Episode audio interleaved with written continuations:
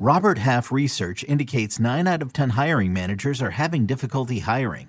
If you have open roles, chances are you're feeling this too. That's why you need Robert Half. Our specialized recruiting professionals engage with our proprietary AI to connect businesses of all sizes with highly skilled talent in finance and accounting, technology, marketing and creative, legal, and administrative and customer support. At Robert Half, we know talent. Visit RobertHalf.com today.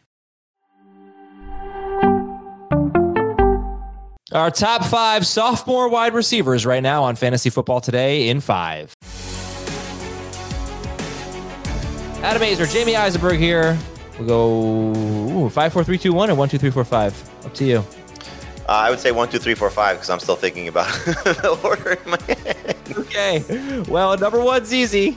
Well, number one is easy. Mr. Puka Nacua, uh, obviously coming off the dynamic, dominant rookie campaign that he had with the Rams.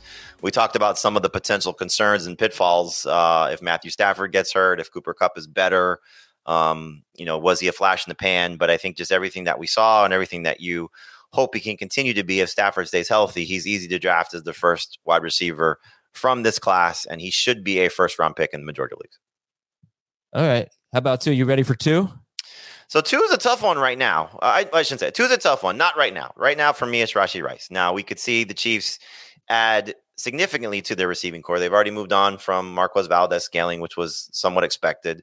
Uh, will they move on from Kadarius Toney? What will we get from, you know, the the rest of the group? Skyy Moore, Justin Watson, anybody who's still there. Uh, but obviously, I think we all expect them to add to this receiving corps, whether it's veterans, rookies, both. You know, so Rice could be in trouble unless it's, of course, you know, some lesser name guys or lesser draft picks. But for right now, as we sit here prior to the start of free agency, Rashee Rice is the number two rookie sophomore receiver for me. And number three? Number three is Tank Dell. Uh, coming off the season, you know, you'd love to see him. Uh, hopefully, you, you would have loved to see him stay healthy and finish out the year the way that it was going for him because he was such a superstar.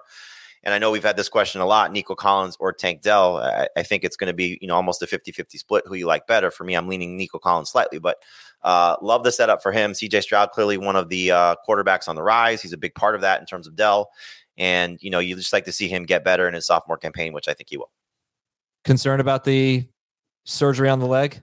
Not really. You know, I think it happened early enough. And, you know, it's not like what we talked about with Tony Pollard at his position versus Dell at his position. As long as he doesn't lose any speed, which I don't think will be the case, enough time to get, you know, recovered and, you know, the things that he should be able to accomplish and do, just don't ask him to block in the end zone again. Yeah, it, it was much earlier than Pollard. Pollard hurt his leg in the uh in the playoffs. Yep. And it was week 13 for Tank Dell. All right. So one, two, three. Who's number four? Again, for right now, it's going to be Zay Flowers. Uh, looking at what he what he did, we talked about you know some of the uh, some of the setbacks potential for him with Mark Andrews healthy versus injured, and what Flowers accomplished when there was no Andrews on the field. But I just think he's going to continue to get better.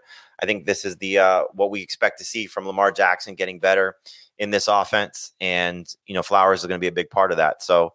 While I love Mark Andrews and he should, you know, still be up there in terms of targets for the Ravens. He may not be the target leader for Baltimore if Flowers continues to, I'll use the joke again, blossom.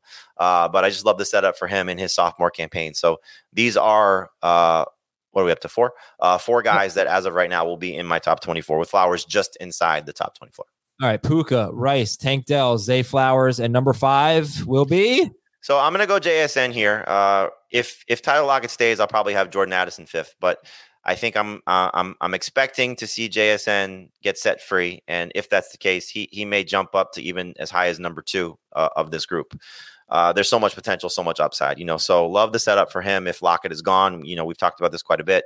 That when he was playing on the outside as opposed to playing predominantly in the slot, those were his best fantasy games. That would be the case. I think if Lockett is gone, at least I hope so. I don't think they'd put Jake Bobo, um, you know, in that role over JSN. So uh, a guy with just tremendous upside was a first round pick in the NFL draft. You saw what he was able to accomplish at Ohio State, and I think we'll see the best of JSN in his sophomore campaign. So uh, a guy that I'll be targeting heavily. He will be the the breakout, I think, of this group. You know, based on what he was accomplishing last year versus what I think he'll accomplish this year. But this is a this is a tough spot because you have Jayden Reed, who's coming off a fantastic finish.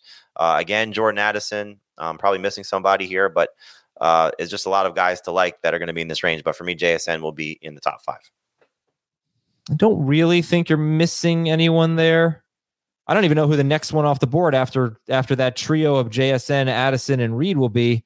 Could be Quentin Johnston. Could be. He'll not be ahead of those guys. No, he won't be. I would say the next guy off the board. Yeah. So that would be eighth, I guess. Um, yeah, Dontayvion Wicks, Demario Douglas, maybe something. Yeah, like Demario Douglas might be next, but you know that that's the the fun part of this is the there, there's a lot of sleeper potential for this class. You know, Demario Douglas, we talked about that on the show. Michael Wilson, Marvin Mims, um, A.T. Perry, Trey Turner. You know, there's some guys here that can uh, I think surprise a lot of fantasy managers. Dave, J- Dave mentioned Jalin Hyatt, Cedric Tillman. We didn't mention his name at all. You know, with the Browns, and he gets a, a bigger role with uh, Deshaun Watson. So this class is loaded. It's absolutely loaded. Josh Downs. I mean, there's just so much to love about what this group can can continue to become, and even some of the guys that we uh, we didn't see show that potential last year can certainly show it in this coming campaign. That's it for fantasy football today in five. Thanks, everybody. We'll talk to you later.